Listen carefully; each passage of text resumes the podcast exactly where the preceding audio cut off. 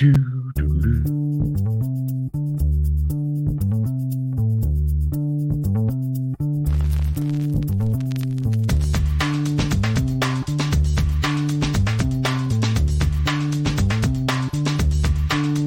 to the acclaimed podcast, The Deep Dive, featuring your esteemed hosts, Andy Molitor and Drew Dinsick, powered by BetSperts. Welcome to the deep dive. Andy, it is nice and cool here in this uh, Southern California weather we have recently, but I am still sweating more than Daniil Medvedev is as he utterly obliterates poor Pablo Andujar in in Acapulco. Uh, finally catching some winners here at long last in Mexico. it's been a rough week, but uh, I laid the games with Medvedev. I took uh, a little Isner to win. I took a little um, Giron. I took a, actually I took over two and a half sets in PCB Giron. So I would love Giron to take this first set and then he can go away. Yeah, we, Um, we won't uh, we won't dig into this, but last when last we left you on tennis talk, you mentioned that Sasha is defending points, so he has motivation. Well, he forgot about that in the first set.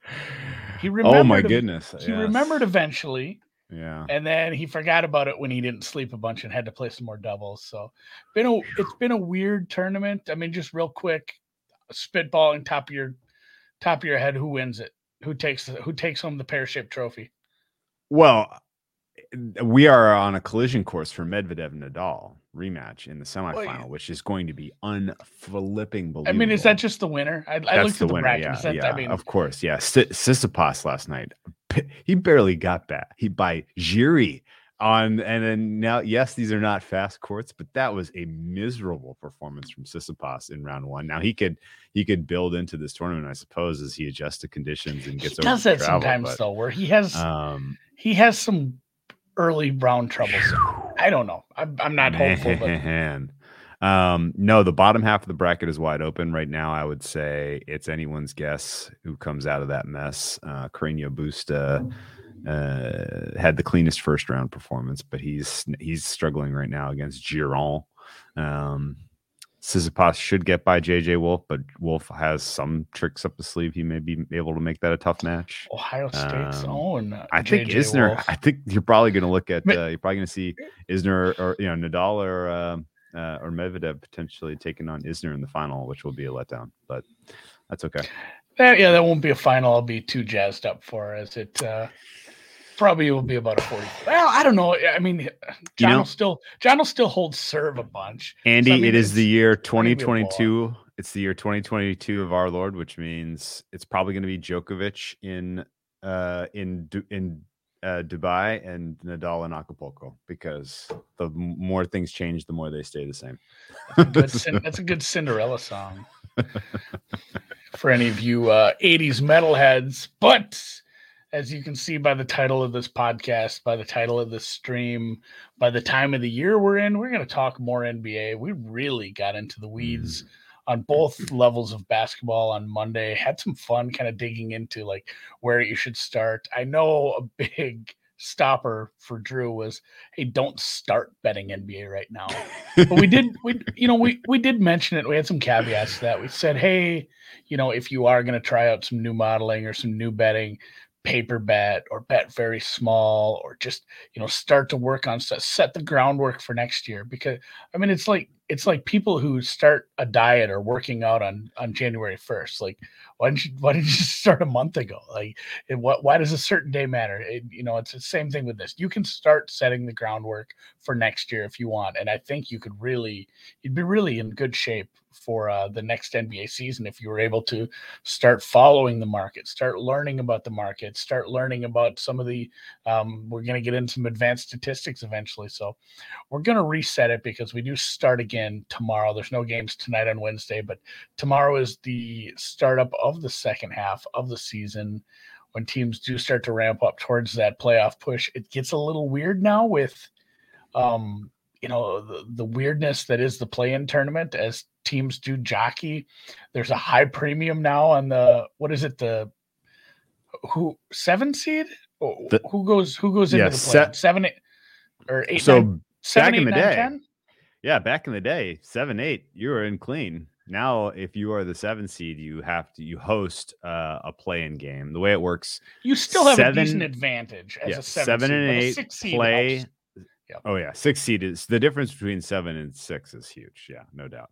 Seven and eight play in the sevens or home arena. Mhm. Winner gets officially gets the seven seed. Yep. Uh, the loser plays the winner of the nine and nine, 10, 10. Who play in the nine seeds home arena. So it's so it's double like it. elimination, double elimination for the loser of the seven eight match. Um, and we saw that matter last year as the Mhm. Lakers defeated the Warriors. The Warriors then hosted the Grizzlies and got defeated. And the Grizzlies move on to the eighth seed to take on the Utah Jazz. Won the first game and then lost four straight. Still, I think it's fun. And, you know, Commissioner Silver's talked about the possibility of an in season tournament. The Malays, and I, I don't know, because I don't handicap NBA basketball. I don't bet much of it unless you or Noops or somebody tells me to. I really stay away from it. So I don't know if I'm out of turn, if I'm talking out of line here, and if this would piss you off as somebody who spends a lot of time on this. But the the malaise of the midseason, I kind of would like the in-season tournament. I like some of these changes that the NBA has made. It's fun. Like the the do or you know, it's not do or die for the seven and eight. They have a second chance, but the do or die nature of the the 9-10 game and then the second game that the winner that plays, like those are fun. Uh, even in the ba- you know baseball, adding some of those one game series, there is there is a lot of drama to the to the do or die stuff. I don't know how the in-season tournament would work or how it would matter. I suppose you just have to make it money. Like you guys get a shitload of money or something. You, you take all the TV money. That would be so fun. But yeah, Holt brings up the Lakers Warrior game. That was that was good. a good was good. game. It was really Like, uh. I, I was worried about when I first heard about this. I said, "Man, these seven and eight seeds are these are the teams that just get their, you know, their faces melted off by the good teams every year." But when it is a seven and eight playing, they should be of similar skill level or at least close enough where those games have turned out fun. So I, I, I think. I, The I asked the biggest question and then I kept rambling. Like, one of the how most you feel uh, about the in-season tournament if that happened? weirdly no opinion i don't think it really doesn't change my, my opinion much if i guess I, I guess i'm for it um basically every wrinkle that they've added there has been you know if you're if you are making good fares if you are a little bit ahead of the information game if you're just like reading the rules like you can find an edge and bet it and win on this stuff um i'll never like you remember very um I'm sure you remember this fondly because this was at a time when there wasn't much sports, but uh, the pr- the, ramp bubble? up to the ramp up to the bubble. You remember the Yeah. ramp up, and you So- so remember they had- how they, everybody had those eight games to play.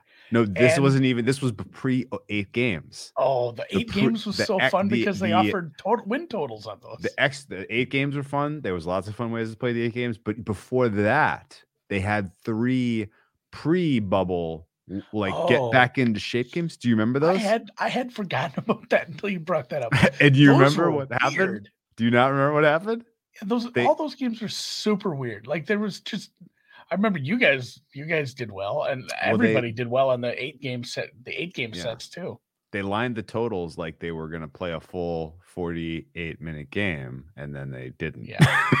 and if you read the rules you knew it, that it was not going to be a full game uh, this is off the top of my head exactly how it went but uh, uh, i remember getting like under 200s under 220s even on stuff that landed in the 150s 160s it was like the it was like the WNBA all-star game. They were it was Um, 10 minute quarters. 10 That's minute quarters. that's what yeah they took two minutes off yeah, every they didn't Yeah, do anything silly at the end Yeah, like an 40 Elam minute games instead of 40 But yeah, there were 10 minute quarters, and yeah, some people got caught napping. I had forgotten all about that. I, I don't think it was Yeah. for all three games. I think it was just the maybe the first couple, and then it was like, oh shit, this isn't working. yeah and then we had we caught some that like if you were watching those games and you were watching the starters minutes you realized real quickly that like oh shit like everything's going in like these gyms are like shooter heaven and uh, it took them a while to adjust on the totals once the games restarted um absolutely smashed that was so much fun good times in Well, the and then middle of yeah, the like I said, those those win totals they set for every team for the Yeah. eight games. those are often very off based on some of the teams Yeah. lack complete lack of motivation in some cases. Like I Yeah. think it was the Bucks that had just very little incentive to play at all. Dude, you know what's crazy? Oh, the Bucks had very little incentive to play at all. The Bucks were having all kinds of weird uh, distractions from what was going on in Milwaukee because of the you know the protests Oh, yeah, and all yeah, yeah, stuff. was- They did not want to be there, and, And, they played and they set that at like six wins to oh yeah, open. way too high, way too high. And you know what else about the bubble that's kind of funny that we are rem- reminiscing here? Um, you know who really established themselves in the bubble that are the relevance has carried to this day?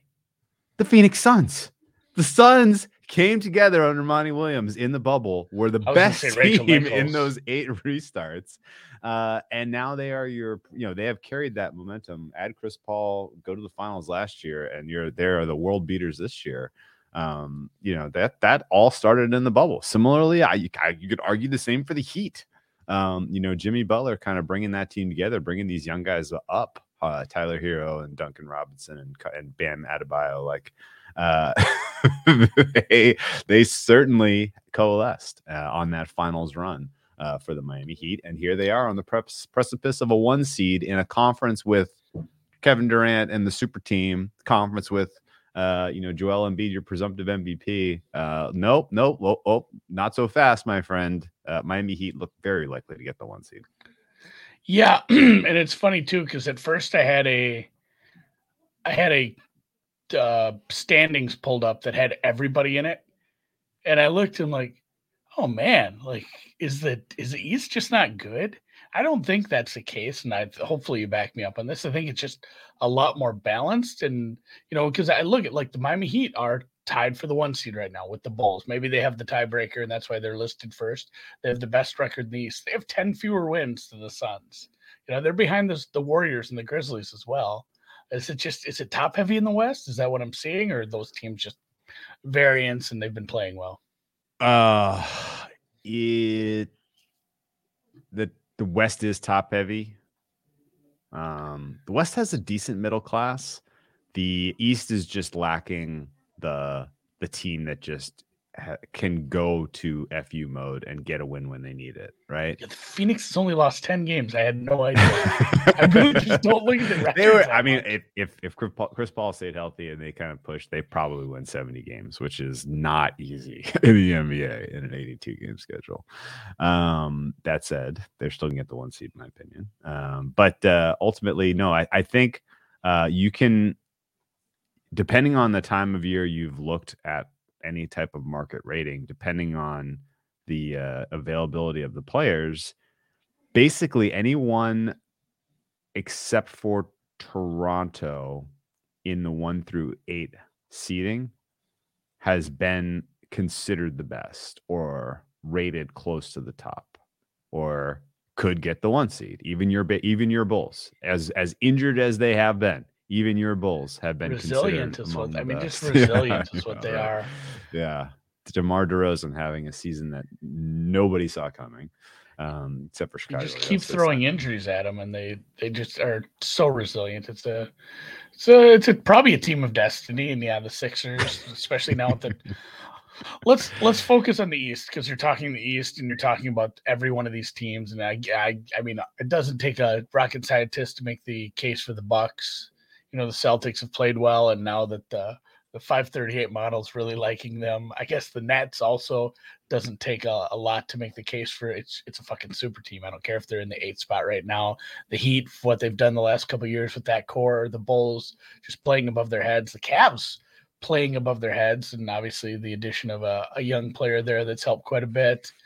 The Sixers are the ones I suppose everyone's focused on. I don't take in a lot of NBA content. I'm guessing everybody's just talked about this this week, and we're just going to rehash it again. Like, are the Sixers? Uh, should the Sixers be the favorite in the East after the trade? I still like. The, I still like the Bucks. I don't know. dude. It's. I have some hot takes on all this. Hit, Um, hit- hit me with it. Start with the Sixers. Like, So are they are they better or worse off after this? Uh, okay, so if we go to that trade specifically, uh, what happened? So Ben Simmons and Seth Curry head to Brooklyn.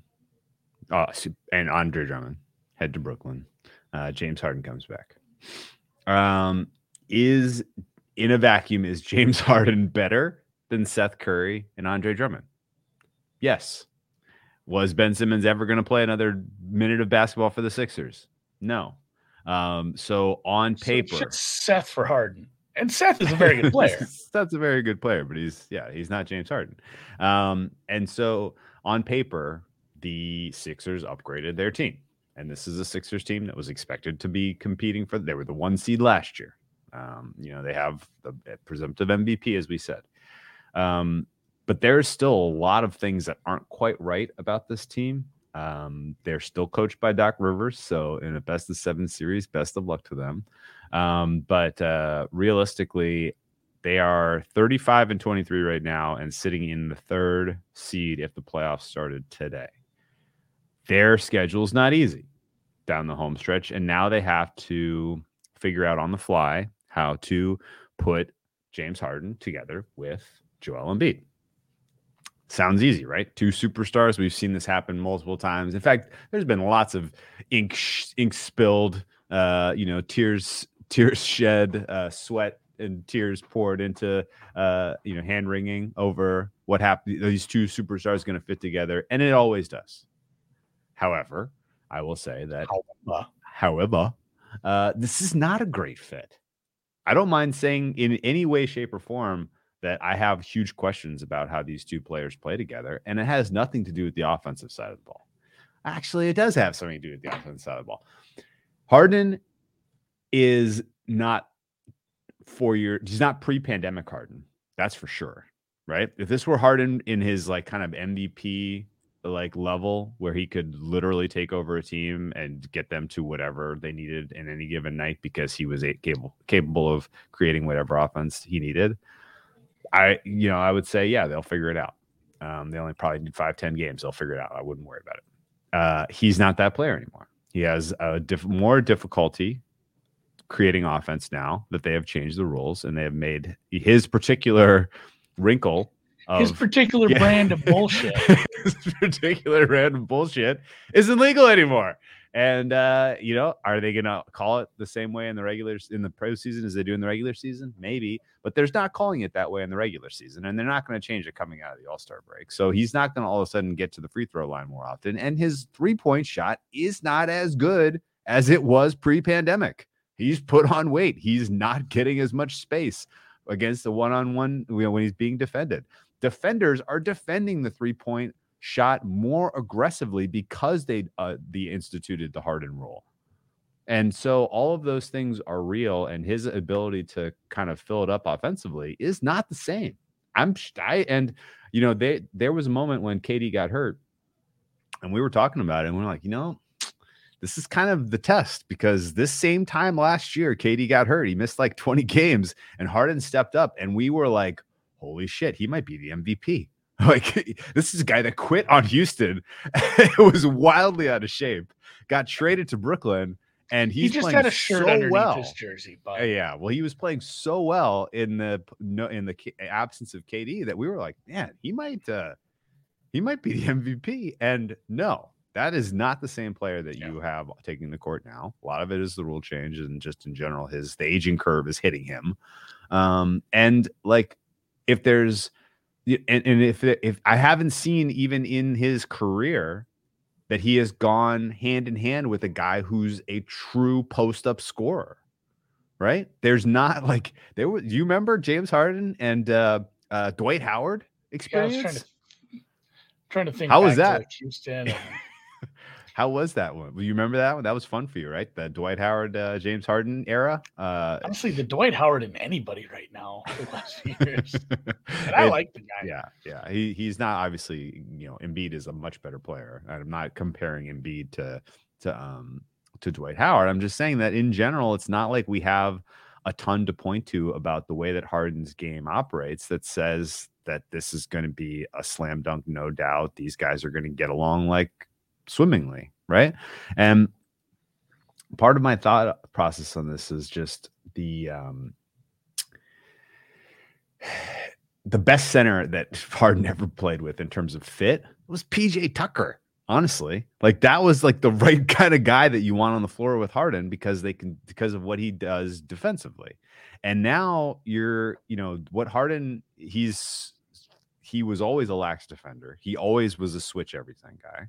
And now he's gotten even more in, you know, ingrained into that way of thinking, which means basically if Embiid had X defensive responsibilities with the old unit, now his defensive responsibilities are going up because Harden is switching guys onto Embiid. That's that's for sure happening, right? And to me, I think that opens up risk that number one, Embiid could get injured right? I mean, you know, he's going to now be doing a lot more physical basketball. Um, obviously, game one of this season, he bumped knees with Jonas Valanciunas uh, in a physical moment. We haven't seen him play much physical defense since. That's gonna he's gonna have to pick up the physical aspects of his defense because of, of the addition of Harden and what he he, he lacks defensively. Um, and you know, realistically, there's still there's still a lack of shooting on this team. Um, I don't exactly know who the closing five is around Harden and Embiid. Um, and on you know, even upgrading, yeah, you know, even upgrading their team on the basis of the fact that they went from Seth Curry and uh, and Andre Drummond to Harden. I am still, I have a very real possibility that they land in the seven seed and that they're playing their way into this tournament not an easy start to the season taking on the uh, Finch and the upstart T-Pups. it's kind of a fun it's a fun team. I'm paying attention to them now at least. I might be back into fandom. I might do it. Hmm. I might be the fan of a team again. I don't know. Okay. I don't so, want to get hurt again. I, I, so I want I want to put a pin yeah. in Harden and I want yeah. to talk about him in the second half of the show when we get into some analytics a little because I think he's an interesting test case for some of my questions. Go to the other side. I don't know, just casual NBA basketball Andy stepping in here. The Ben Simmons thing, and I, am not even going to delve into the whole mental health question that Twitter just freaking destroyed for two days. Uh, nobody, uh, nobody knows what's going on with anybody. That they're all we're all strangers in the world. Like, uh, I guess like it was worth arguing, but I mean, common sense can play. Like he kind of quit on that team at times. Yes. Like that, that that's what happened. I mean, I, if you want to be mad at me about that, be mad at me. But like, I believe he quit on that team. And the, my last memory is casual Andy is him being wide open under the bucket and passing. Like I can't yes. get that out of my head ever. So like, and and that actually probably does speak to some sort of mental block. Like that is sure. that is something mental that um is you know bothering him or is affecting his gameplay. And uh, that's why he's such a wild card. Like, how do you evaluate his value to this team when you haven't seen him play in ever? And the last time you've seen him, he was doing that sort of shit. And then, and then the million dollar question, million dollar question, Andy. The Kyrie thing, and then you got the Durant's thing, health. Yeah, Durant's health. Uh, all these are questions. At Joe Harris's health, like, uh, like we were joking in the basketball chat today, but I was being somewhat serious like the f- closing five for the Nets, if it does not have Joe Harris on that closing five, they are imminently defendable, like very defendable. You will have two non-shooters on the floor, and literally, it will be every single possession will be Ben Simmons is wide open, but he doesn't want the fucking ball. And yeah, like, like, I, I, so you're basically, it's gonna the a best of seven series could potentially work out to like, well, the Nets desperately need um James Johnson or Lamarcus Aldridge to create offense for them because uh Kyrie's, you know, Kyrie is well defended and Durant is well defended and uh, you know, the, who would even be the other guy? Seth Curry, I guess. So maybe you're going to be counting on Seth Curry uh, giving you offense, uh, which didn't go great for the Sixers last year in the playoffs, by the way. Um, and yeah, I mean, Simmons very much, uh, you know, is a huge question mark in terms of his offensive contributions to that team. Now, that said, he solves a huge, he's a huge fit solution to them if they do have Joe Harris on the floor and they do have shooters. Like you want to put you want it. You want guy. You want a versatile around Kevin Durant. You want your ideal group is three and D's. And if you can't have a, a three and D at the Simmons position, that's fine. Like he can, he's a versatile enough defender. You can have him on the floor, and he you can do a lot of things defensively with Simmons on the floor with Durant. All right. But um, certainly offensively, you need another lights out shooter with Durant, with Kyrie, uh, you know, to to and with Curry to be sort of the you know four players you have to have respect for offensively. That makes sense. Now that said, Andy, if you were writing the script for how this NBA season played out and you wanted to make the um, play-in game as absolutely must-watch TV as possible, you send the Nets to Philadelphia in the seven eight, right? I was going to say even even Boston underperforming a little, Toronto lapping them. Like Boston, Brooklyn, Boston, Philly, Philly, Brooklyn. Like that's a that's a really good standalone game. But the best is Simmons and the Nets. Oh yeah, heading that's, into that's, Philly. that's- and Yeah, I mean- honestly, to answer your question, if you are a mentally fragile individual and you have to go back into that crowd, into that yeah, arena, wouldn't into want that setting, best of luck to you, Ben Simmons. Um, so I think you know, realistically, like I may be giving this too much like pos- plausibility just because I want to see it. Um, but a seven eight, a seven eight matchup between uh for you know winning you're in between Philly and Brooklyn would be unbelievable. Um, I would watch and it. oh yeah, of course. And then uh, of course Brooklyn would host the seven, eight, or the eight, nine. It would probably be the Hawks. I'm guessing they're going to host the Hawks in the in the eight, 10 matchup or eight, nine matchup. Um, you know, to punch their ticket to the playoffs. But even if that doesn't materialize, the chances that we eventually get a Philly Brooklyn series are real in this playoffs. Um, and in those moments, what can you count on Simmons giving you in the Philly games? I, I, I just don't know how to quantify it. Um, and yeah, all your other questions are real. Uh, I do think you get a full complement of playoff minutes from Kyrie Irving. It sounds like New York's giving was- up the yeah, I was gonna here. say it's it sounded like the New York uh you know, the restrictions were gonna get eased up and boy, you have to, especially if it comes to playoff time. You want to sell some tickets to those games. Let's make the Nets let's make the Nets great again. But um yeah, it it's an interest it's a super I think to to steal a term from well, I mean Taleb, I guess, but from our guy plus EV that uses it a lot, it's super fragile team oh yeah, because Durant, uh, injury prone, if you believe in injury prone or not, he is just because he's a giant person, and those kind of people get hurt playing. You know, when when when you're when you're built like him, it just seems like that's a an injury prone kind of body type, especially Yeah. playing a professional sport. And then you have a guy that uh, might not be able to play because of restrictions if that doesn't go how it's planning. Yeah. And then you have uh, Ben Simmons. Yeah. So it's a Seth Curry show, baby. Durant is 33 and change. He is off of one Achilles uh, replacement, and um, Yeah, what, Yeah. what what if there's a series against Toronto? That's possible too. So here's the other thing: is how quickly does Brooklyn get up to speed? Do they finish hot? They have a difficult schedule. They only have, if I look at kind of like who has quote unquote gimmies, um, Nets only have seven out of their 23 remaining games that are gimmies. Everything else they're going to have to play for. Uh, I'm projecting them to finish uh da, da, da, most likely projected finish for them 14 and 9 uh and uh that would put them at 45 and 37 which would give them the 8 seed in the east tied with the Atlanta Hawks I think no matter what, the nine, the seven eights in the East is going to be really good. I want to flip. Yeah. I, am not even going to bring up the Bulls. I have full faith. I Well, let's go up. Let's go up the list from there, and let's All talk right. about your Bulls.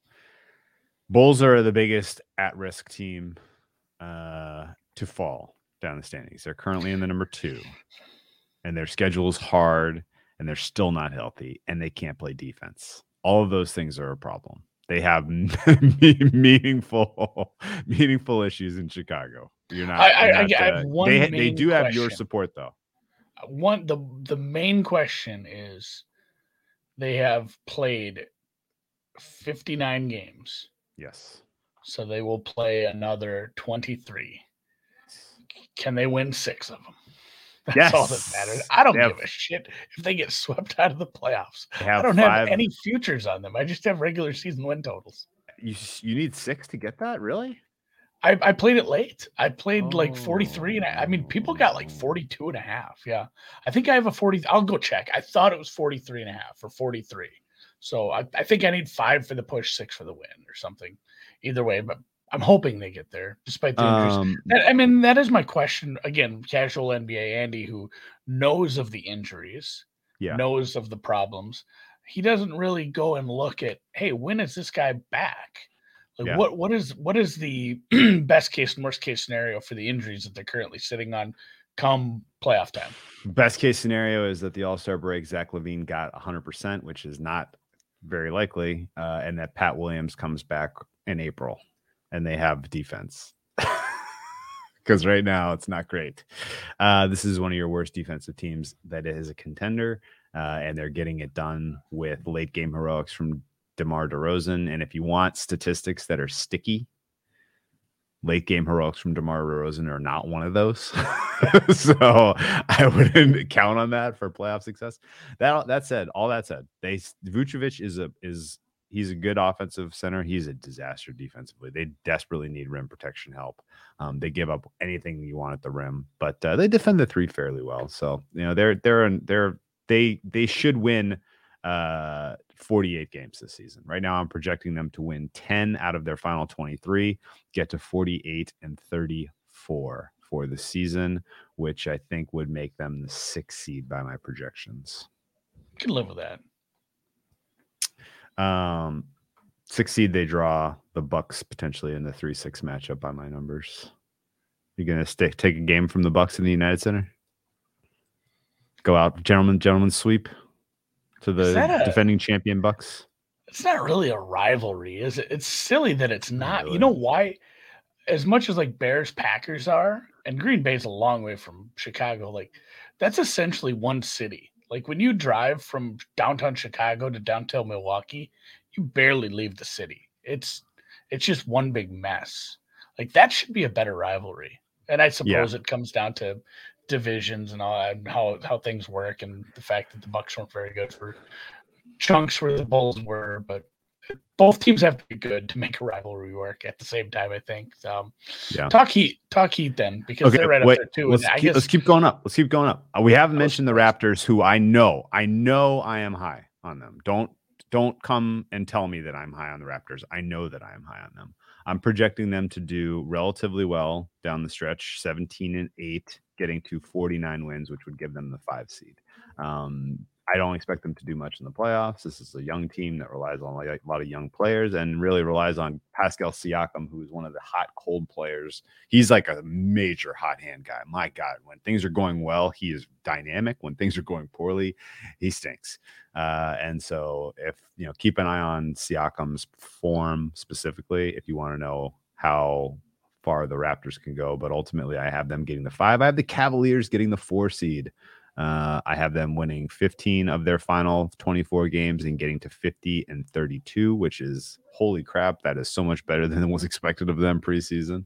Um, and uh, yeah, but you know, a lot they have a handful of games against relatively easy opponents. I have them with seven gimmies out of their 24. Um, but a lot of teams have not been taking them seriously. Like they've gone into Cleveland and just not really kind of gone especially hard, and so they've got you know I, I don't know that that changes on the on the fly.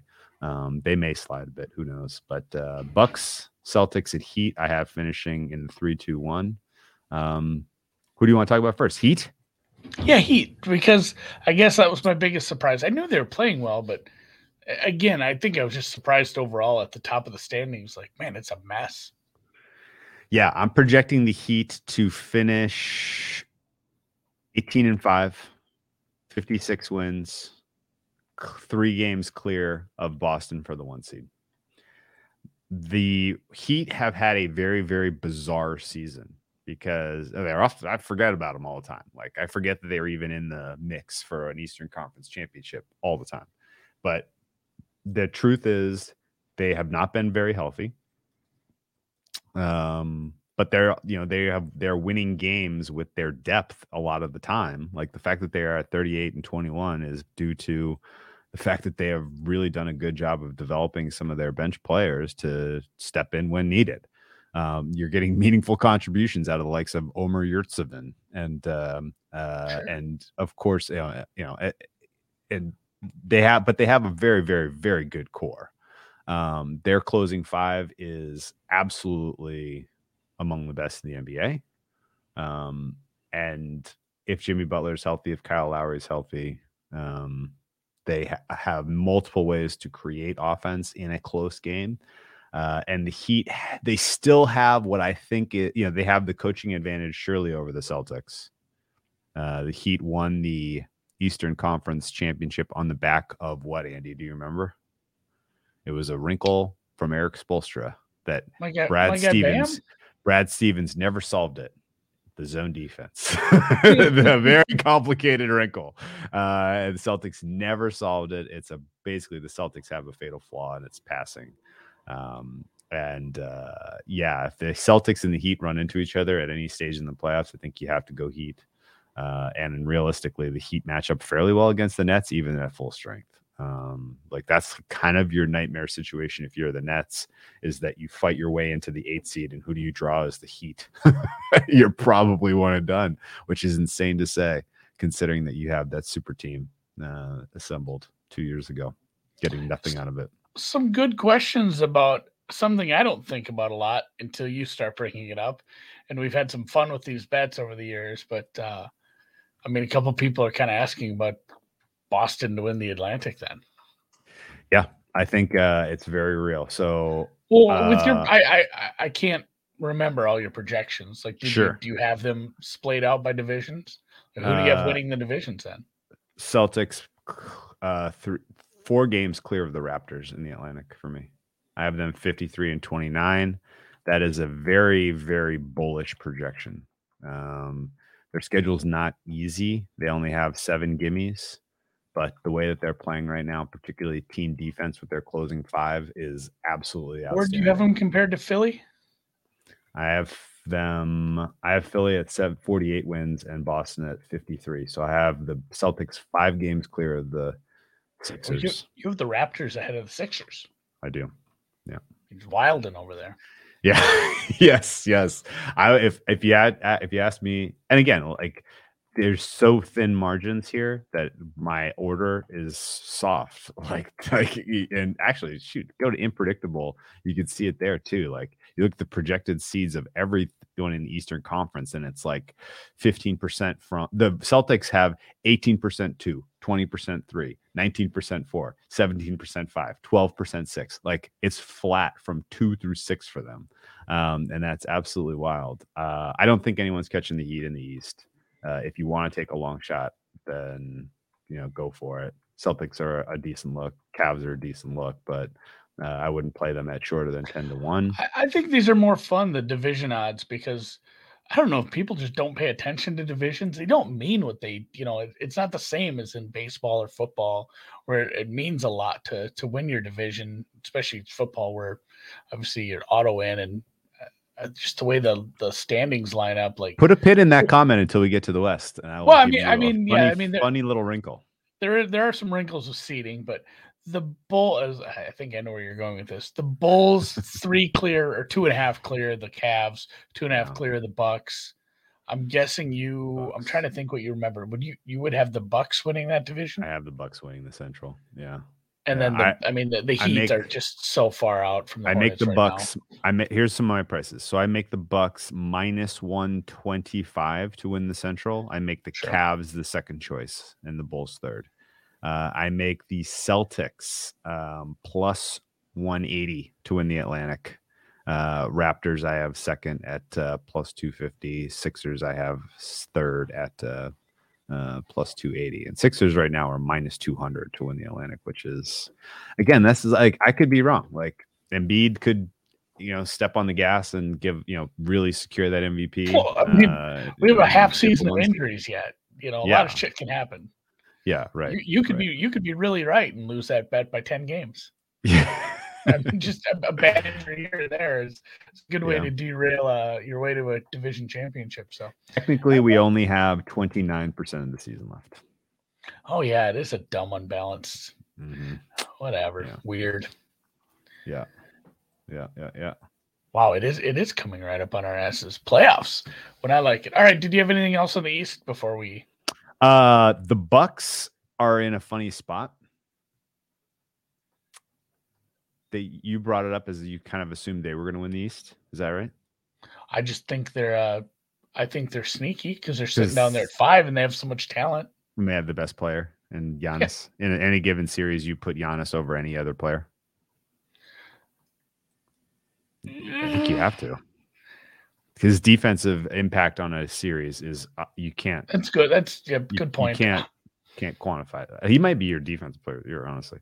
Um, uh, although one of my one of my well one of my right one of my NBA guys very very high on a long shot price for Bam Adebayo, defensive player of the year. So see if you can track that down. Pop the pop a little little uh, little fiver or twenty on your on your defensive player of the year market. Put that in your pocket. Um, the uh, but yeah, Giannis is the going to be the best player in any series. There's no one that can match up with him on any of these teams. Uh, One v one. Um, the problem is the rest of the guys.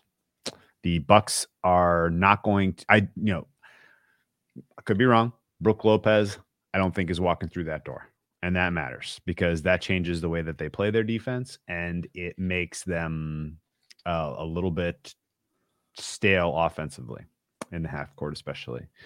Um, not that he was like some big offensive unlock anything, but he could at least shoot, and so you had to respect him if he was around the uh, you know around out, out, out at the perimeter. Um, that opened up lanes for Giannis to slash, to get over rebounds, all that stuff. Um, the rest of the guys around their big three, uh, well, Middleton has taken a step back this season. Jrue Holiday has been a little inconsistent, and then four and five anyone's guess. Pat Connaughton has been the answer for a lot of important minutes for the Bucks so far this season. That's not good. Uh, they lost three of four coming down the stretch after Connaughton got hurt. DiVincenzo was traded. Um, there are sm- serious questions about the way they still play three point defense. They give up a lot of threes around the perimeter. If they go up against a Heat team and Tyler Herro is hot from three, Duncan Robinson is hot from three, good night. Like you are in trouble.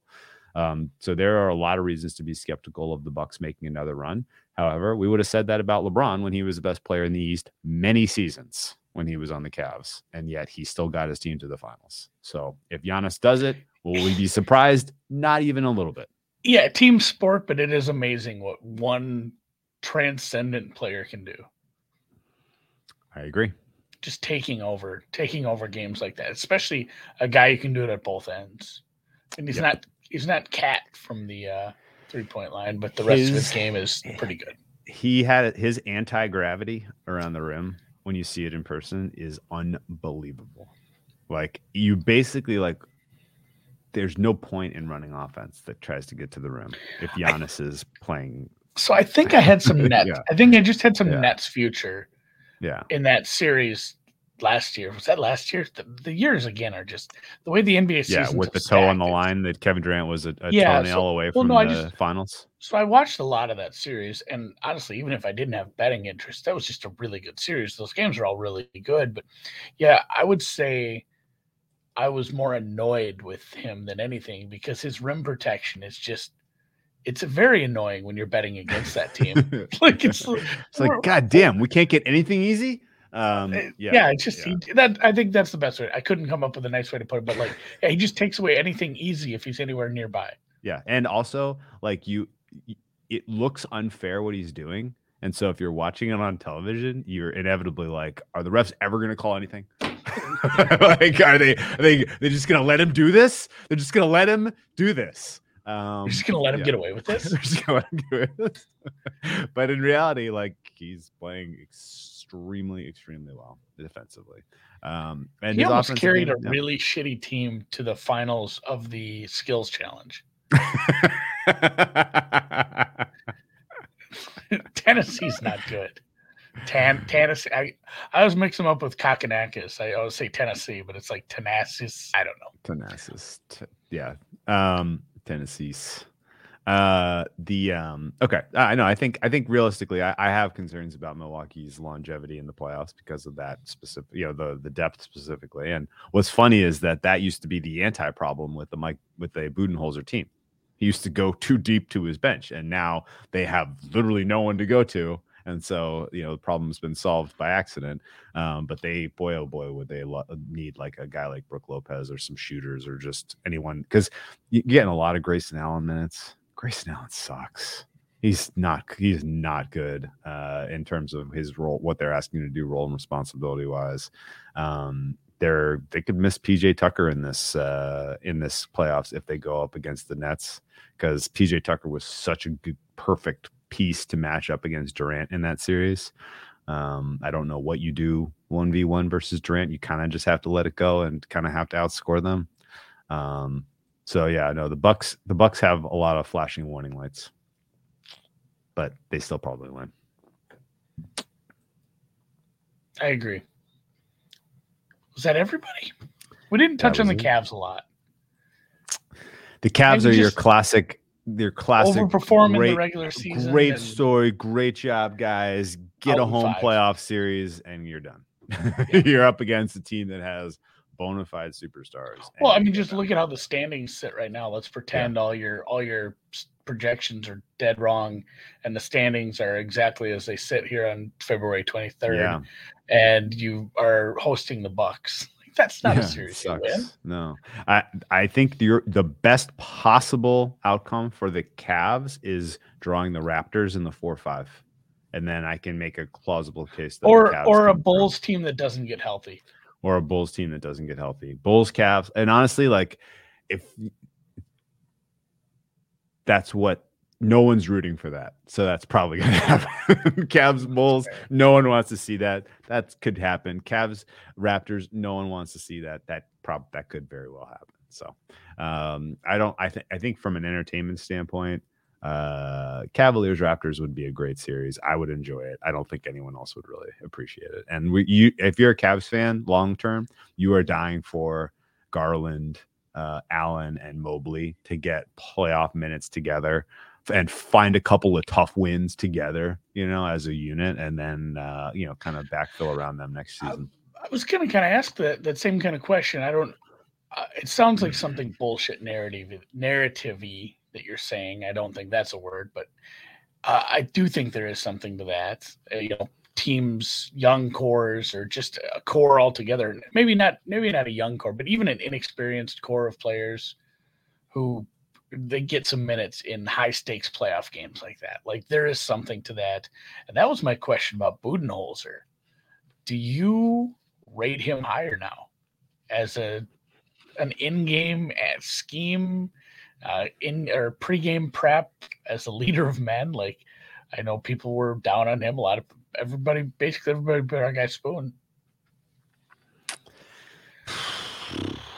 Boy, is that a tough one. I don't know if I'm ever going to be a Budenholzer guy. you, don't, you don't have to be a Budenholzer guy. You just have to. Be I know. Like, I you just, have to be Bud neutral. Um, I'm Bud neutral. Yeah, I'm. I think I'm, I'm there. Neutral. Yeah, I'm Bud neutral. I'm anti. Okay, uh, if you, uh, Budenholzer versus Doc Rivers in a best of seven series. God, just now we're talking. Now we're talking. Let's go. Oh, I mean, can uh, you imagine the gifs we'd get of those two men's faces? it would be good. Um, but booze, but the likelihood of Budenholzer getting his lunch fed to him by Spoelstra with this team that the Heat have, I think is real um, the likelihood of uh, even you know St- Steve Nash has some good assistants. Like that's Steve Nash isn't like you know some sort of genius in terms of a coaching you know mind, um, but uh, he gave Budenholzer a lot of trouble last year. So you know we'll see. Um, Budenholzer did he do anything in the Sun series to turn that around, or was it solely Giannis? Still getting heated about I'm my bread rankings. Noops, Noops. You forgot Texas toast? It's so good too. Oh, I use it on BLTs. I use it for French toast. Noops legitimately wants to make a 64 team bracket with bread. I, I think we have enough. I think it's doable. Yeah, it is very doable. doable. All right, yeah. we are we're 49 minutes deep on the East. Much I don't even think carbness. Let's uh let's switch over to the they don't have cool nicknames for it like in baseball, the junior circuit, just the the Western Conference, whatever. Western, Western Conference. yeah. Western Conference, conference like, that no one stays up to watch. yeah, I know. Even like that, that, that is I think that's the hardest part about being for me, like being a Timberwolves fan, Central Division, like you got the Clippers, Lakers, Blazers, Nuggets, Jazz, Warriors, Suns, Kings. I'm trying to that might be all of them. Like there's a lot of West Coast teams. Like when I was young, I had to I stayed up late to watch the Timberwolves a lot, like games starting goddamn nine o'clock. And that was fine when I was like 16, but watching KG and Starbury, but boy Mm. howdy. I Mm. can't do it anymore. So that's maybe maybe that's my excuse for not being a good fan. But like I mentioned, yeah, the Suns not running away with it. It's only six games, six and a half between them and the Warriors. But uh there is a little bit of intrigue down at the bottom that I don't think we saw in the East. Whereas I guess Washington could sneak in. I don't see the Knicks turning things around, but like the space between the Lakers at nine and like the Kings at third to worst is only five games. Are there? Are, is there a chance the Lakers don't even make the play in? That's that's just all. That's No, my, no, that's no, my no, joy. No, no, no, they make the plan for sure. Okay. Very decent chance they don't make the playoffs though. Um, market currently hanging them about 50-50 to make the playoff field of eight. Um, I am projecting your T Wolves to finish with the seven seed. Um, they will be hosting the seven eight matchup against the Los Angeles Clippers, Oh, who I think finished 41 and 41.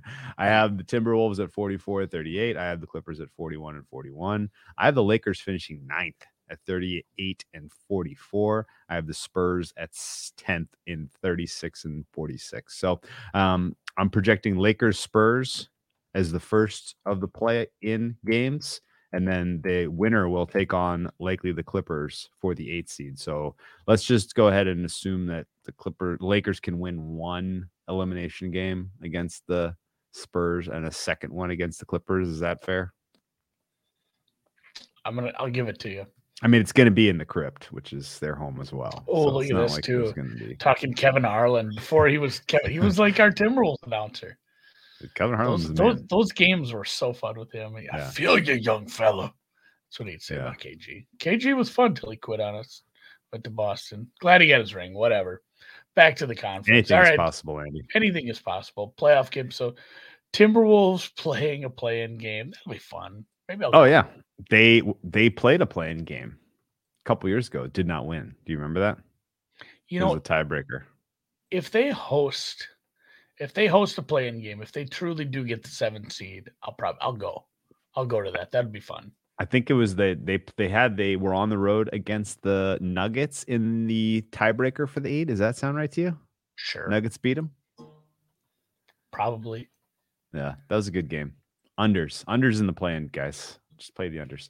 Um, the uh, I I like what the Timberwolves are doing in terms of building out a team. They have a couple of very unheralded contributions from some of their players down the um down the board a little bit, who you don't necessarily think of. Like I have Patrick Beverley as a top three defensive guard, which is un. I mean, that's he is. He's amazing. He's very, very. That's very, why very we good. signed him. That's why we signed him to an extension. Uh, I mean, he's no Alex Caruso, but he's very, very good as a uh, as a defensive guard. Look at me. I just Um, said we. I'm, I'm so deep in this fandom already. um, but yeah, no, I mean, overall, like uh, you know, Ant Ant's the real deal. Um, Cat looks happy to be there, which is a huge swing from what he has been at times. Well, not only not only unhappiness with the team and the situation, but that guy had a rough year. Oof, boy, did he! Like Yeah. it's, I, I wish him nothing but the best because he Yeah. had a rough just in his personal life. So Everybody was and their fun to see him mother, everybody and their mother is trying to get rid of Jarred Vander, Jarred Vanderbilt and upgrade the the four for the uh, T Wolves, but he fits perfectly with what they want to do. So I don't, I wouldn't. He's the kind of the perfect defensive complement to put next to Cat, who can't really d- protect the rim at all. So um, I don't. I think they're a well composed team, and they are probably going to continue to get you know a little bit better year year on year, assuming that their guys progress up uh, as opposed to hit a plateau. yeah, what if Um, somebody taught Cat some D? Well, what would happen? Andy- you're talking, you're talking MVP. you know how hard it, you know how hard it is to teach an old cat. You can't teach an old cat. New You can't teach an old cat. new That's fair. can't, I was gonna say I've never seen someone at this point in their career just oh like hey he's suddenly good at defense now. Yeah, yeah. But your guys, your guys are healthy. They're relatively, relatively healthy. I think they get the seven. Uh, they don't have quite enough horsepower to get to the six. There is a very, very solid middle class between two through six. You thought I was going to say three through six, but I am I thought you might putting. have gone four, five, six, but you are going all the way up to the Golden State Warriors, who are again, and th- this is the thing about them for me, and it's not something new. Just so tough at home. Like uh, looking at their home record again, it's it's right up there with the Suns, honestly. But uh I don't know. Like mystique is kind of on like for the casual NBA follower like Andy again. Like it's not the it's not the Warriors of a few years ago. I'll, I'll wait for him to get. I want you to sell me the Warriors, and maybe you're not going to sell me the Warriors. I want you to No, sell me the I'm going Warriors. hard, as- going hard in the other direction. I want you to sell me them as a team that can win a playoff series. I will sell you a Warriors no on a lot of well, from a lot of different angles. All right, Um, there are there are a lot of warning signs with this Warriors team. They were gifted a very easy schedule out of the gate to help them try to re, you know, kind of build a little bit of momentum at in their new arena. I this is conspiracy theory talk, not proven. um, I like I like conspiracy theory talk. there are issues certainly going on with a lot of the star players for this team, notably Draymond Green. Draymond Green seems more inclined to work on the next phase of his career than get healthy for this season, which is a huge concern because he is a singularly unique player in what he delivers for the Warriors defensively in terms of flexibility, in terms of team defense overall. And if you look at the success of the Warriors so far this season, not only was some of it because they had a relatively easy schedule early on, but because they play amazing team defense. And fixing that with in the absence of Draymond Green has not been easy. Um, I think there is a realistic shot that, you know, I mean, again, like all of this goes right out the window if Curry catches a heater and carries it through into April and May. Like if Curry's unstoppably hot offensively, then they can beat. So. I know you did. But- yeah, I know you didn't watch the All Star game. Guess what, Andy? They're going to play a little bit more defense than that. So sure. this is this is that's that is a fair caveat. I didn't see a ton of defense in those first. Or was. Curry playing well because his wife happened to be there and uh, he had, you know, he had visitation rights with his wife over All Star break, so he was in the groove again. Yeah, that may, maybe that was part of the uh, the the positive. Uh, Are, are you mixing him up with Dell? No, I'm making a joke at his expense, which isn't fair or nice, but Okay, it's a weird. There's a weird. That's a Uh, there- weird deal. uh, there's some rumors. Yeah, it's a weird deal. Um, and certainly Curry. You know, I mean, he's a f- super fun player to cheer for. One of the, f- you Eh, know, one of.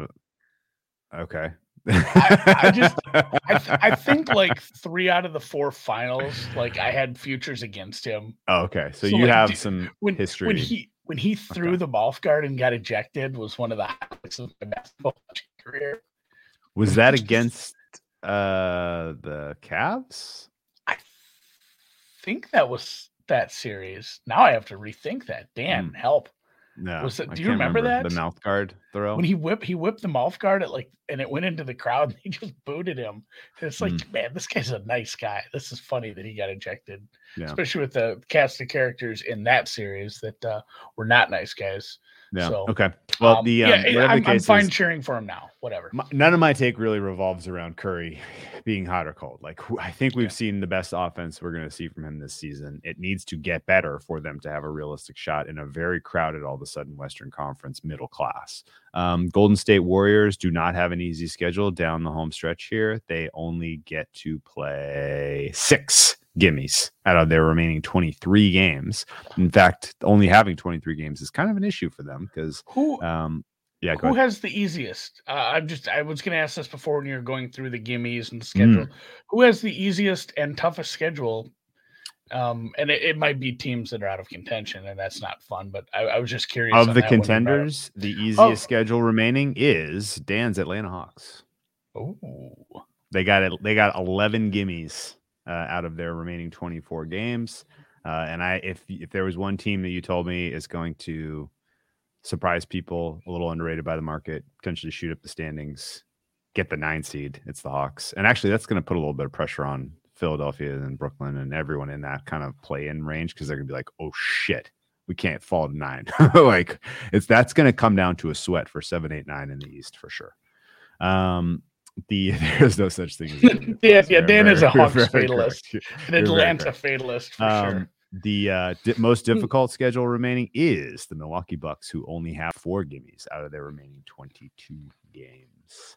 No such um, thing as a gimme. No such thing as a gimme. Um, Remember okay, the so- Knicks beat him in that one game? easiest oh yeah i definitely do uh easiest schedule remaining i actually and really why i'm not freaking out as a suns stakeholder in the absence of chris paul not freaking out they have 10 gimmies out of their 24 remaining games plus monty williams is a god among men as a coach and will almost certainly keep them on track to getting to 68 70 wins something like that uh, and I think that the Phoenix Suns bring Chris Paul back rested, healthy, and are in absolute uh, kill mode come playoff time. But that is hopeful optimism for me.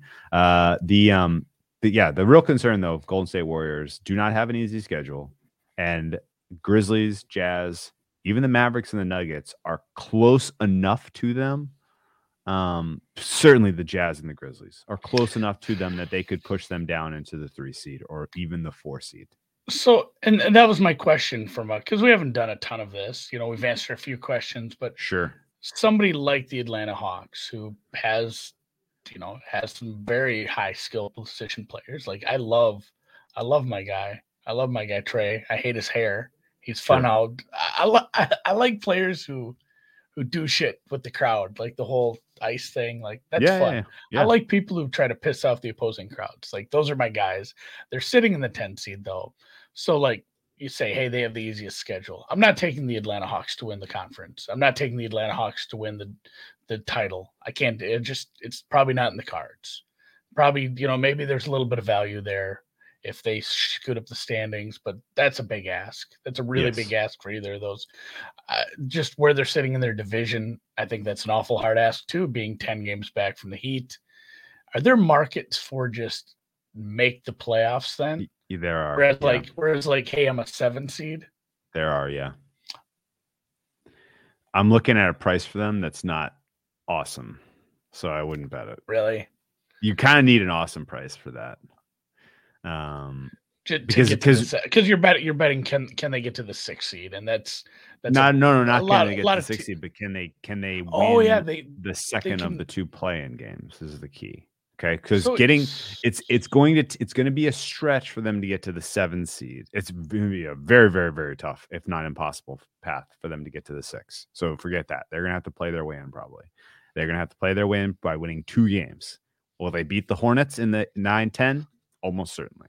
Will they beat whoever loses between the seven eight? It depends on who that team is. yeah I don't love their matchup against the Nets. I don't love their matchup against the Sixers. I don't love their matchup against the let's say that the I mean if the Raptors fall in there, they can beat them. If the uh, Bulls fall in there, they can beat them.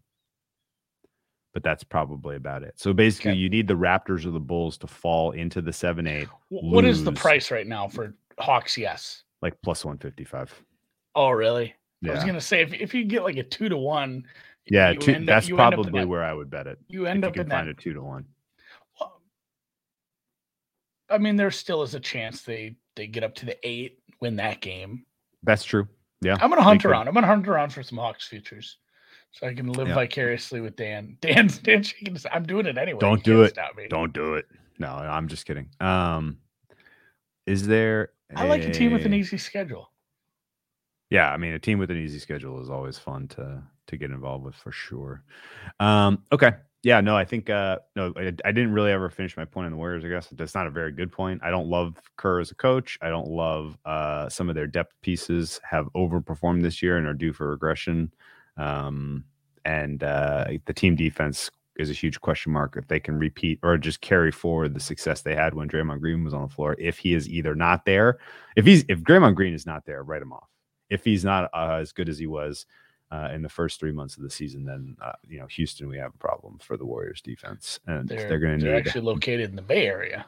Oh, right. Okay. Well, um, I'll help the, you. Uh, you take you give me that. Thank you. Uh, Memphis Grizzlies have the tiebreaker over the Warriors because the Grizzlies likely to win the Southeast. How about that? Um, the Grizzlies and the Warriors right now. The Grizzlies are up two to one head to head on the Warriors. They have one more game to play. If the Warriors win and they finish two to two, then it goes to the next tiebreak, which would be did you win your division? Did you and win your Memphis division? Grizzlies look very likely to win the um the southeast. Is that right? South? No, uh the the southwest. Southwest. Memphis, Memphis is very is... much in in the southwest. Yeah. I said I, I said I'd help you with geography, yeah. but I'm, I'm out on this one because yeah, New Orleans and uh, Memphis. Yeah, Memphis south, southwest. I, the, yeah. Um, this is where just, no. give them cool anyway. names like legends and leaders. I uh, I'm projecting both of the Warriors and the Grizzlies to finish with 58 wins, which would tip the two seed to the Grizzlies and the three seed would be the Warriors. The uh, Jazz, I'm having, I'm projecting one game behind the Warriors. Uh, Jazz, by the way, play the Warriors a couple. There's a Jazz play two really, really good games right out of the break. I think they play Warriors Suns, uh, if I'm not mistaken. Um, and the Jazz are a team you absolutely have to circle because they're healthy ish. Um, they have a relatively like they made some nice kind of depth moves at the trade deadline. Um, and they, you know, they're a good regular season team because they're just a tough one night matchup. Um, and if there's a team in the West that I have my eyes on that could move up the standings and potentially even steal a two seed, it is the Utah Jazz, um, which would really change things into uh, into the playoff picture overall. Because the dream scenario really is that we get a uh, something like a I would love to see a Jazz Nuggets round one series. That would be um, for old time's sake, for bubble's sake. The Jazz and the Nuggets match up so so well, and both teams at altitude going back and forth would be awesome. And Jokic against you know Jokic is such a good matchup against a Gobert led defense. Um, and if the Nuggets get you know get some of their key depth back, Porter Jr. probably not going to make much of an impact, but uh, absolutely expect um, that uh, the other guy would. Why am I blanking? The guy that tore his ACL in the playoffs last year. Holy shit! Why can't I remember this? You know what I'm talking about? No, no, no, no. He's he's uh the you just said MPJ. Damn. The guy that uh that accidentally tweeted his his uh that the the the sex tape. Uh you know what I'm talking about? God damn it. Why do I remember that, but I can't remember his name? Tommy Tommy Lee Jamal Murray? Jamal Murray. Thank you. Jesus Christ. Wow, that was a brain fart. Sex tape got me there. Jamal Murray. Uh, I if I would expect he comes back and is is decent contribution come playoff time. Uh, at which point the Nuggets are a scary out. Um, Nat, Jazz Nuggets would be an awesome playoff series. You're going to get a great price on the Nuggets there, and I would play them. Uh, Grizzlies are a decent playoff fade, although it depends on who they match up against. Certainly, uh, I don't think I will back the Timberwolves if it's the Grizzlies and the T Wolves and the two seven, but I will definitely take the Mavericks if it's Mavericks Grizzlies in a three six. Luka Doncic looks primed to win a playoff series, if you ask me. God, you know what stinks about the go look at the division prices for the West. Suns minus a thousand, Jazz minus eight hundred, Grizzlies minus fourteen fifty. And really, oh yeah, way, yeah, yeah. The way and the way you're talking with, you know, if if I'm to trust your projections, and I do, not really some long shots to be taken in those. I would not know. I would not get involved. I'll, the, I'll leave. You could have you could have gotten some decent prices on some of those not that long ago, but the ship has sailed. Um, yeah, West is going to be fun playoff matchups. I will almost certainly be backing the Mavericks to win a playoff series, even though Jason Kidd is the coach. Um, Mavericks team defense has been superlative, which is tough to really explain if you break down the player contributions, but it is what it is. Uh, they play well together. Um, you want to guess who the highest graded defenders are on the nat on the Mavs? It's weird. Like they're it's just they're all okay to good. No great defenders. Um, does Boban still play? he does kind of. He's, he's uh, not. He's not rated highly. no, he's he's a he's a minus defender because he's because he for whatever reason he, he plays with his feet in cement blocks. I don't know why. Uh, Um, Reg, Reggie Bullock. no, I have. uh Let me see here. I Reggie Bullock is is definitely not. Dinwiddie is not. I'm- Um, I'm going from the bottom. oh, okay. Does Luka rate high? I, I don't see no, that. he's a he's a minus defender still. He's big though, which helps because he usually guard. He's usually just a big body on guard. Um, the uh, best defenders Dorian Kleber and Dwight Powell and Dorian Finney-Smith. Yeah, those three guys are your best defenders, which is a little sketchy, a little spooky. Um, not exactly sure uh, how this is all working, but doesn't matter. Uh, Luka is absolutely emerging uh, right now, this moment in these, you know, this regular season. I think uh, he From continues to carry that momentum into the playoffs, and they're going to be like, there's kind of there, there are outside of the Suns, there are two teams that I think you really don't want to play in the playoffs, and they're the Mavericks and the Nuggets, and it's because of Jokic and Luka, respectively. Respectively, no, that's backwards. respectively. Re- That was backwards. You don't want to play the Nuggets and the Mavericks because of Jokic and Luka, Yeah, respectively. you got to put them in the right order too. Right order. Yeah, that's right. Yeah. What about the Grizz? Did we get the Grizz? I think the Grizz are in the same situation as the Cavs. Like they are like Fun you story. remember you remember like the first year that Steph Curry and the Warriors made the playoffs and people were like, "Cool." Like they have something cool building here. Like that's where you're at with Ja Morant and the Grizzlies right now. Sure, sure. They need they need lots and lots. They have one playoff win for them. I mean, yes, they won the, they won the two games in the play in, but they won one playoff Those game. don't count on the record. They don't count on the record. Um, so yeah, and they couldn't beat the Jazz, who were it turns out very beatable because the Clippers beat them without uh, Kawhi Leonard ultimately. so yeah, the um no, I think uh, Oh, realistically who- look who's Grizz- back. Ah, you.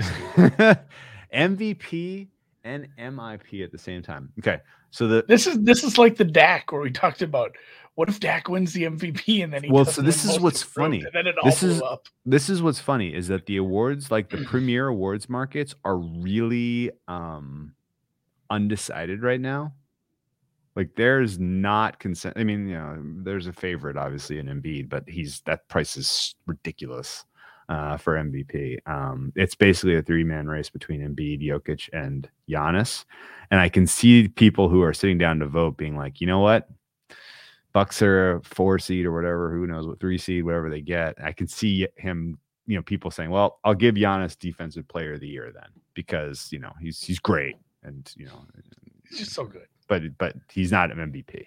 Um, and then Jokic and you know whoever gets the higher seed, I think between the Nuggets and the six Sixers will get the MVP vote largely between you know the, people will boil it down to those two candidates after they give DPOY to Giannis, and then whoever has a higher seed or more wins to, probably gets the MVP out of those two guys. So Sure, Ja's path to the MVP is literally Sixers in the plan,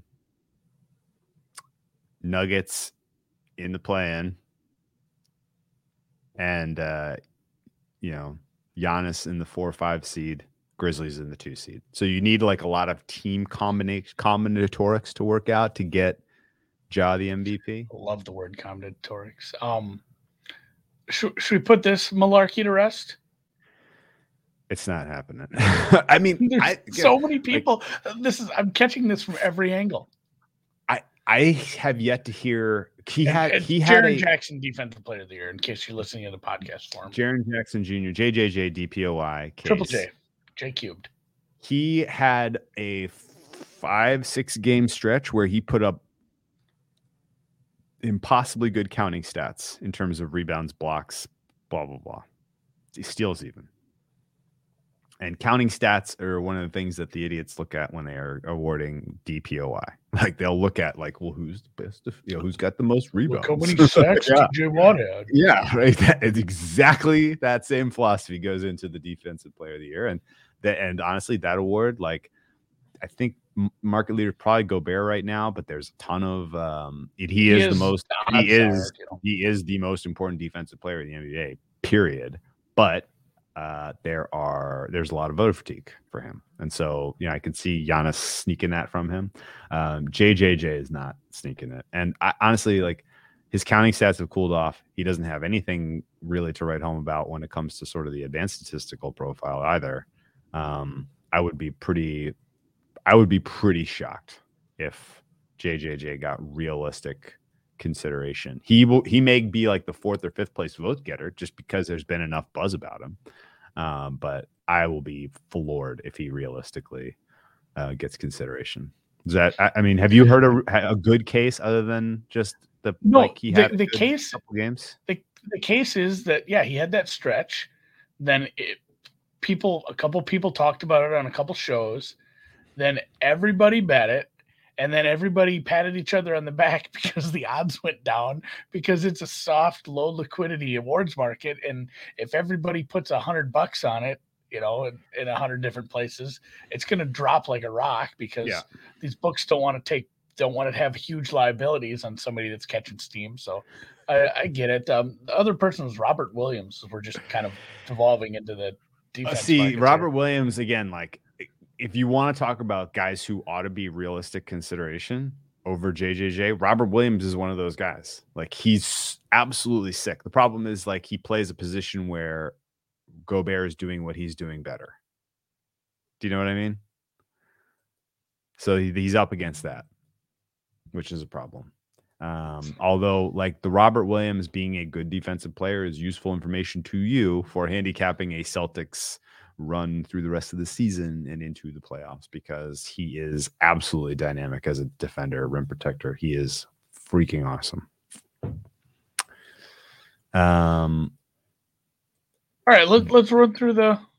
Get back on track with the West, so I can. Yeah. Uh, I got. I got a. Oh, I gotta get They- home yet today. Everybody plays lot- 82 lot of games. things going on. everybody plays 82 games, and then we have three rounds of the playoffs, and the Suns win. And That's the my Suns win. That's It is-. It's like the old joke about the World Cup. Like they play a bunch of games and then they give Germany the trophy. This are Yeah. and I mean you. I don't know. I never know if you're joking or not. Like, are the Suns that much better than everyone? in my opinion they are like Okay. it is like there there's no flaw right I've seen this argued too. what is the what is the argument against the Suns? and i No, look, no, no, I'm- no, no. i may be and- too i may be way too in the weeds on this team no, sure. no, no, no. I, I Yeah. think you're fine. I think I know some other smart people that think the Suns are far and away the best team in the league and should win the title. But uh, I saw somebody arguing about this the other day with the NBA in general, and I was on the other side of this. I didn't jump into the fray, but do you think the way that the NBA playoffs and a seven game series that we see in baseball, hockey, basketball are more conducive to giving you the team that deserved to win the title winning the title outside of like Eli Manning accidentally getting a couple Super Bowls? You know, like not having shit like that happen because single elimination games. Yeah, I think um I think overall the NBA awards the correct outside of a few examples where the refs had an outside influence and a few examples where you had singular player performance elevate a team beyond the ultimate strength of that team. I think the best team wins. nine. uh, You know, if if it's Injuries and there's still variance and yeah, like uh, you know, you know what the the the Premier League table champ, you know, Premier League winner of the you know the top of the table and the whatever that whatever the fuck they call that yeah, they call That's- the table. Top of the table. top of the table. That's probably the only better way to award a champion, and if you want to give it to the best team, I think. What do you think? No, that's fair. I mean, like regular season standings over a big sample, like 72 games, is probably the best way to do it. And Yeah. if the NBA actually gave the trophy to the team with the best standings, the standings would be wildly different because of how sure. teams play during the regular season. Surely, yeah, and uh yeah, I agree mean, with you. I think baseball is pretty chaotically stupid considering they play 162 games and then some series are decided by Well, and- five. Well, Like, the, the difference between baseball and you know, it's still a seven game series, but let's let's pretend Steph Curry could only play games one, four, and seven. You know, yeah, like when you have a high end pitcher, it's not it's not the same as you know a high end basketball player that can play uh, forty minutes a night for six straight games. It's it's way way different with the variance that comes with pitching, and then somehow Atlanta still wins. Uh, that's this is why I called Dan a fatalist because I lived through the Atlanta run through the playoffs and the Georgia run to the title. Like there was there was doubt. He had doubts, and honestly, that was a that was a fun World Series. Let's uh I don't know. Let's uh I don't think we're getting to advanced statistics today. We're uh yeah, a we'll do that setup, another day. We'll do that I, another I, day. and again, I, I just said that to I said like I'd almost rather have a fun guest for that anyway, so you guys could Yeah. bounce some stuff back and I can ask more questions. Yeah. But uh yeah, any hit me with anything else you got on the I'll- NBA? I'll- I'll uh, just put it- reset. I'll just put, Put a bow on it. Yeah. Uh Heat, I think realistically should get um the one seed in the East. There's some markets out there that where they're like, you know, even odds. I think they have their three games clear of the next best team, in my opinion. Um I'm selling market price on Sixers and Nets. Uh, I'm very prepared for that to be our seven eight, which would be just outrageously, you know, break the internet type of, uh, you know, th- this league type of shit. Um, I'm selling the Warriors at market price. Um, I would expect Hawks to come up the standings. I would expect the Jazz to come up the standings. Um, and uh, the teams I would not want to play in the playoffs include the Nuggets and the Mavericks. I uh I echo those sentiments. and, I'm anyone at and anyone that spends any time on any podcast talking about the Lakers can find a new slant because who cares? like talk about I mean uh, the the I'm sure there was a I didn't read any of it. I didn't listen to any of it. I'm sure a lot of people talked a lot about LeBron over the All-Star break. he hit the last shot of the game. Did you see that? No. He might be back. He might be back. Um, real real quick too, because I, I talk about. I want to close with this. Okay. Because I'm, I have FanDuel open right now, and I'm looking. Okay. They have adjusted regular season win totals. Like I'm tempted to look at the the I'll Bulls are you, just the go Bulls just are 49 and a half. I'm tempted uh, to bet the middle. can, do you want to write them down or do you want Dan to write them down? I'll just tell you Oh, we're recording under? this. I can just watch it back. yeah, pick pick a handful and I'll tell you over under and we'll see how I do. Hawks 41 and a half. Or I'm not supposed to say the number, am I? No, you can. Or you're I didn't know if you were guessing I'm- or if you wanted to No, no, just tell me the numbers uh, of some of the teams that you are curious about, and I'll tell you where I project them. Over, under. Hawks over 41 and a half, obviously, because of the Over- easy schedule. I hope you over. would over. over, projecting them forty-five. The Nets 44 and a half getting plus money on the under. I'm projecting them forty-five. Yeah, it's minus 128 to the over. We'll leave that one be. Jeez. We'll that Like I said, Bulls under 49 and a half, minus 10 either way. I'm at forty-eight. Yeah. Um, our Detroit Pistons 18 and a half. We didn't Seven- talk I'm at I'm at seventeen for the Pistons.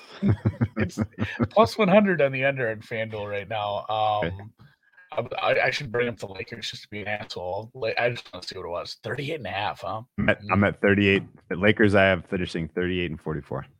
Timberwolves 43 and a half shoots to the over. 44. Good number, good number, I guess. Mhm. Um, the 76ers 50 and a half. 48. We got a nice little two and a, two and a, uh, one and a half game margin there. So far, the Hawks to the over is the big one. They're not. Yeah, they're not listing a Phoenix price for me. Maybe some, uh, maybe Dan knows somebody on the Hawks hurt Dan that I don't know about. Yeah, but Uh, it's like a, you're very, very rosy on the all the rest, all the rest of these, I'm dialed, absolutely dialed in. Um, Jazz, the- What was 51 the Suns again? What was the They, Suns they again? didn't list. They didn't list Phoenix price. No Suns. Okay. Well, I don't want to say what my Suns is anyway because you go laugh at me. John Collins. All right, Jazz 51 and a half. Uh, John Collins, I know he's hurt, but not like expected to be out for a while. Like it seemed like he may like it was considering giving it a go. Um, what is your Jazz number? 51 and a half. Oh boy, is that an over? Oh boy, 51 and a half? It's juice to the under. It's minus 104 to the over, 18 to the under. That's the worst price on the board. All right, we'll bet that one too. I have Well- 50. I have the Jazz getting to 57 wins. Nice. Well, if you guys have a FanDuel account, I guess I, I haven't seen these on some offshores. I'll have to go to Iowa. 51 and a half, huh? Last Ooh. last one, another higher one, Miami 52 and a half. That's 15 I wins. am over, but not by as much as I am with the Jazz. I'm at. And I, I got Miami at getting to 56. It's juicy to that over. Grizzlies 50. I said one more, but I'm going to do one more, one more. Grizzlies 53 and a half juice Oh my god, I'm way over on that too. I'm at 58. It is minus 128 to the over right now. Hmm.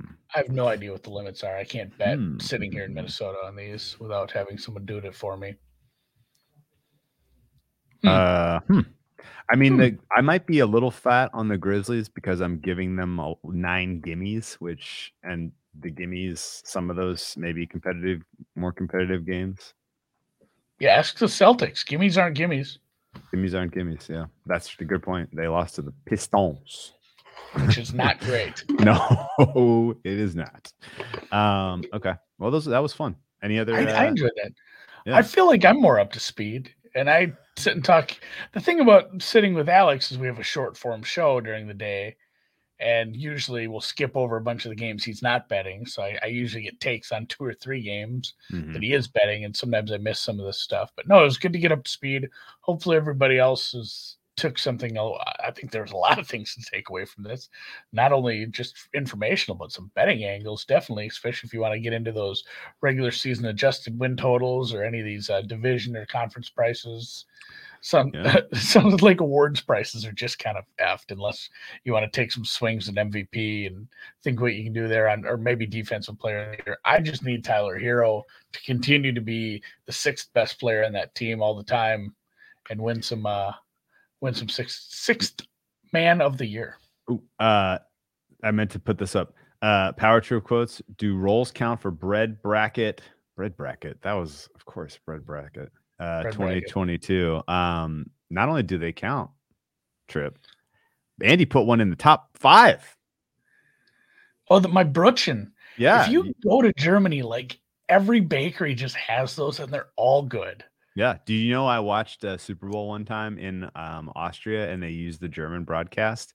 And the big gag was they had a basket of bread shaped like a football and they were all little brochins like a football. And they, the entire, the entire broadcast, it was just bread like a football, bread like a football. Like This it bread was, is like a football. this bread is like a football. I God damn like- it. I They wanted had to, nothing, they had nothing else we're to talk struggling about. we're Yeah. struggling to come to an end here and you're gonna you're putting me on one more. Have you ever seen the Russell Wilson product, the football bread things? no. Cool. Just if you guys, I'm gonna leave you with this, and we're gonna It hit must. music. It, I can guarantee it was big in Germany. Google Russell Wilson bread football after this, and then just enjoy yourself. I And love with it. that, we'll catch you next Monday.